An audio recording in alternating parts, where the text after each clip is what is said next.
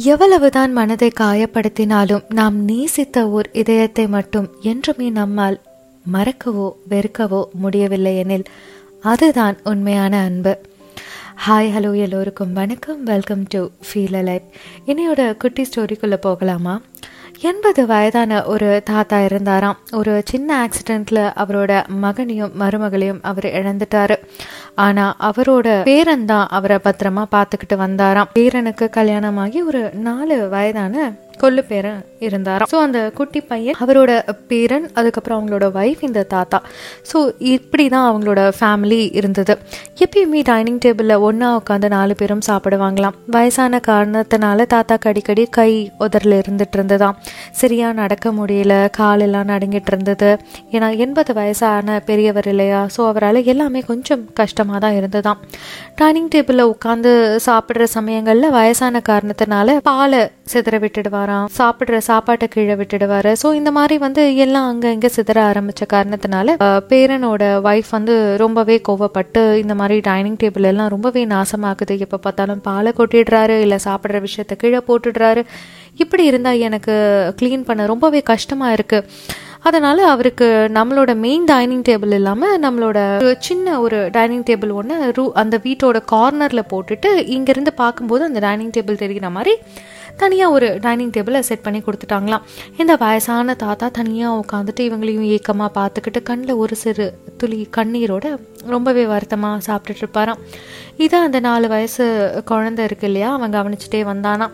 ஓரமாக உட்காந்து சாப்பிட்டுட்டு இருந்த அவர் திருப்பவும் கை தவறி ஸ்பூனை கீழே போடுறது அந்த பிளேட்டை கீழே போட்டு உடைக்கிறது. ஸோ இந்த மாதிரி தெரியாமையே தன்னை அறியாமையே வயசோட காரணத்தினால இந்த மாதிரியான சின்ன சின்ன தவறெல்லாம் நடந்துட்டு இருந்ததுதான். திரும்ப என்ன பண்ணிட்டாங்களா இவங்க ரெண்டு பேரும்? என்னதான் பண்ணாலும் இவரோட தொல்லை தாங்க முடியலையே அப்படின்னு சொல்லிட்டு மரத்தினால் ஆன பிளேட்ஸையும் கப்ஸையும் ஸ்பூன்ஸ் எல்லாத்தையும் வந்து மரத்தினால் ஆனதாவே அவரை அவருக்கு வச்சுட்டாங்களாமா. ஸோ ஒரு நாள் இப்படியே போயிட்டு இருந்த போதோட பேரன் கவனிச்சாராம் அவரோட நாலு வயசு குழந்தை வந்து ஒரு நாள் விளையாடிட்டு இருந்தான் திடீர்னு அவன் என்ன பண்ணானா அவன்கிட்ட இருந்த பொருட்களில் வந்து ஒரு உட்டன் பவுலையும் தனியாக அந்த ஸ்பூனையும் எடுத்து வைக்க ஆரம்பிச்சானா இவங்க அப்பா விளையாடிட்டே பார்த்துட்டு இருந்தாரா என்ன தனியாக இந்த பவுலையும் ஸ்பூனையும் மட்டும் எடுத்து நீ கபோர்ட்குள்ளே வைக்கிற? என்ன விஷயம்? அப்படின்னு அந்த நாலு வயசு குழந்தைகிட்ட கேட்டபோது அந்த குழந்தை சொன்னானா இந்த மாதிரி வந்து பெரியவன் ஆனதும் உங்களுக்கும் அம்மாவுக்கும் கொடுக்கறதுக்காக தான் இதை எடுத்து வைக்கிறேன் அப்படின்னு சொல்லிட்டு அந்த குழந்தை சொன்னானா இதை கேட்டுட்டு அவர் எதுவுமே பேசலையா ரொம்பவே அமைதியாக மௌனமாக இருந்தாராம்.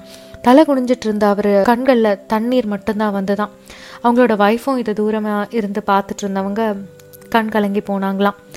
இதுக்கு எந்த எக்ஸ்பிளனேஷனுமே நமக்கு தேவைப்படலை. அவங்களோட தவறு அவங்க உணர்ந்தாங்க அப்படிங்கிறத தாண்டி அவங்களோட வாழ்க்கை எப்படி இருக்கும் அப்படிங்கிறத ஒரு நேரம் அவங்க ரீவைன் பண்ணி பார்த்தாங்க.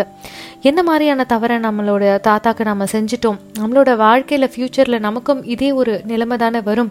நம்மளோட குழந்தைக்கு தப்பாக ஒரு விஷயத்த நம்ம கற்றுக் கொடுத்துட்டோமே அப்படின்னு சொல்லி ரொம்பவே வருத்தப்பட்டு அன்னைக்கு அவங்களோட ஃபேமிலி டேபிள்லேயே திருப்பி அவங்களோட தாத்தாவை உட்காத்தி வச்சு சாப்பாடு கொடுத்து அவரை பத்திரமா அவங்க பார்த்துக்க ஆரம்பிச்சாங்களாம்.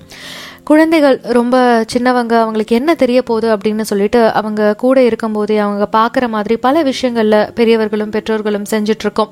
அது எந்த வகையான தாக்கத்தை ஏற்படுத்துது அப்படிங்கிறது வந்து நமக்கு தெரியறது இல்லைங்க ஸோ எப்பயுமே எந்த ஒரு விஷயத்தையும் செய்யறதுக்கு முன்னாடி அதோட விளைவுகள் எப்படி இருக்கும்? அதோட ரிசல்ட் என்ன அப்படிங்கிறத கொஞ்சம் நிதானமாக யோசிச்சு பார்த்து எந்த ஒரு விஷயத்தையும் செய்யுங்க.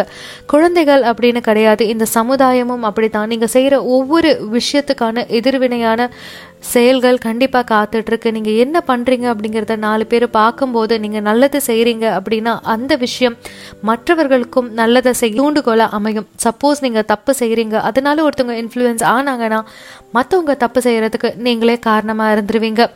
எப்பவும் சொல்கிற மாதிரி அன்பாக இருங்க. அன்பை மட்டுமே கொடுங்க. ஏன்னா வாழ்க்கையில் அடுத்த நொடி அப்படிங்கிறது நிரந்தரமானது கிடையாது. இந்த குட்டி கதை உங்கள் எல்லாருக்கும் பிடிச்சிருக்கும் நான் நம்புகிறேன் மீண்டும் நாளை வேறொரு குட்டி கதையோட உங்கள் மனசு தொடுறதுக்கு நான் நான் வருவேன். இப்படிக்கு நான்